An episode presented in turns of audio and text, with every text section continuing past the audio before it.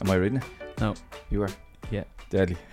Your workout today is 23.1. We have 14 minutes of 60 calorie row, 50 toes to bar, 40 wall ball shots, 30 cleans, and 20 muscle ups. I remember the first time this workout came out and they said 14 minute AMRAP, and I laughed. And then people actually get into the second round. It's wild. They do? Yeah.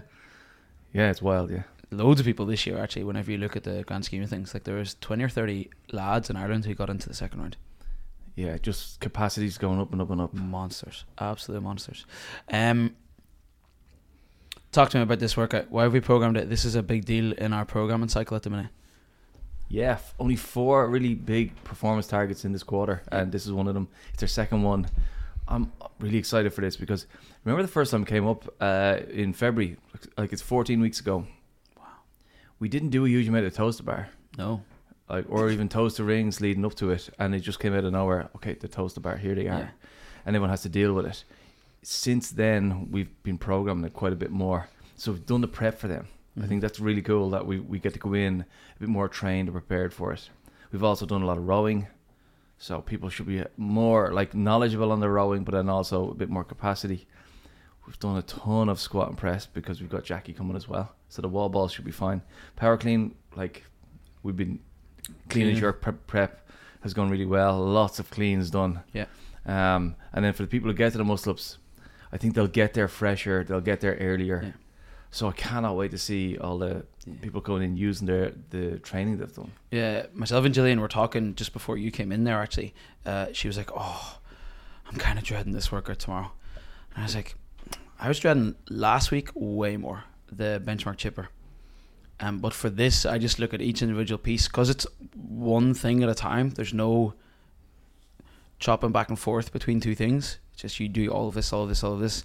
I'm like, oh yeah, I've done big sets of rowing. I've done big sets of toes to bar. I've done big sets of thrusters. It's not. It's not that I'm hugely confident about my score. I'm just like, oh yeah, I can do all those things now. Yeah, and you might even feel like, oh, I've done them and I've been shit at them. Yeah. But you've probably done more of them now than you did before the last one, and and you Way the last of one. everything. Yeah, yeah, yeah. So I think I think we're in a really good place for this one. Yeah. Um. Now this obviously varies drastically across the board, but let's try and cover as many bases as possible. What's the best strategy for this? I think there's some general good rules of thumb, isn't there? There is, yeah, because as you mentioned, everyone's different capacity. Yeah. it's such a varied. Uh, it's very hard to give guidance to everyone, Yeah. but I think generally speaking, one rule is you can't stand around resting for too long on anything. Yeah. It's a slow paced workout by nature, and the slow paced workouts are fine because we know we should break them up, but we can't match up breaking things up a lot with a lot of rest. Yeah. We break them up so we can rest very short. So as soon as you stop, take a little breather, it should be like quick countdown in your head, get back on it. Yeah. Like I know for me, the rower is like go as slow as you can so that you feel okay coming off it, and then once you get the toes to bar, it's got to be drop off, go again, drop off, go again, often so that you can go again, go Yeah. again, go again. Yeah, I think the the rower is a huge one. There's a lot of people I think you did 23.1. That was their first time doing this workout, and I can vividly remember walking up and down the room uh, that Friday night and seeing some people pulling like 15, 16, 1700 calories per hour on the rower, and in my head I'm just going, "Oh, this is a terrible idea. Don't do that." I think for most people, lads, it's probably unnecessary to go above 1400 even if you're a rowing monster. Like if i have the deglons and the gyms in my head like 1400 is comfortable for them. For me i know i did high 11 low 12 the whole time and i got off feeling okay.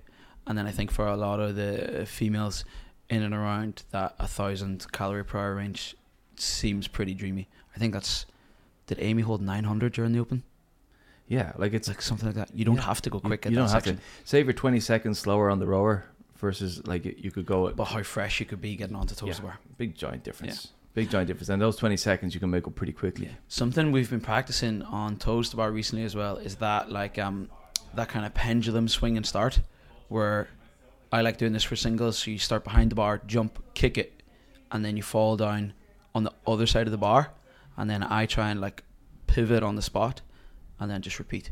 So I'm going from two foot behind the bar to two foot in front of it, and just keep Yeah, and if you just keep jumping back on as soon as Yeah, you land, that strategy. you get to them really quickly. Serious. What What's your tactics on wall balls? I think two things about the wall balls and the cleans. I think they took everybody by surprise. I thought, like a set of forty wall balls, everyone underestimated. Yeah. I know they absolutely crushed me. I, I was like, these are the hardest wall balls I've ever done. Really? Yeah, Oh, they no. did. Now, like there are people like like I remember Brooke getting off the toes to bar and then just went unbroken. Just when they're broken, I remember Yeah. that. That was savage. So so it's it's a bit you know dependent on how, what what you can do on a wall ball, but I remember they were harder for most people than they thought. Yeah. Power cleans, people said the heaviest power cleans. Ever they were murder. I think across the board, they murdered everybody. Yeah, so there's, I think it's just be ready for that mentally. You're like, I know they're going to be hard, so I just got to uh, be ready for that battle. Take them in small sets. Don't leave the ball on the on, on the ground for any more than three seconds. Pick it up, go again, and work your way through them. And I just think it's a, it's one of those workouts where it's a mental battle of just forward progress, forward progress, as much as you can. And if you find yourself, you'll have an urge to recover all the time. That's the urge you got to fight. Like I'm not here to recover. I'm here to make progress. And by the end of it, if you've you know if you've done this 14 weeks ago and you get a better score, it'll be worth it in the end.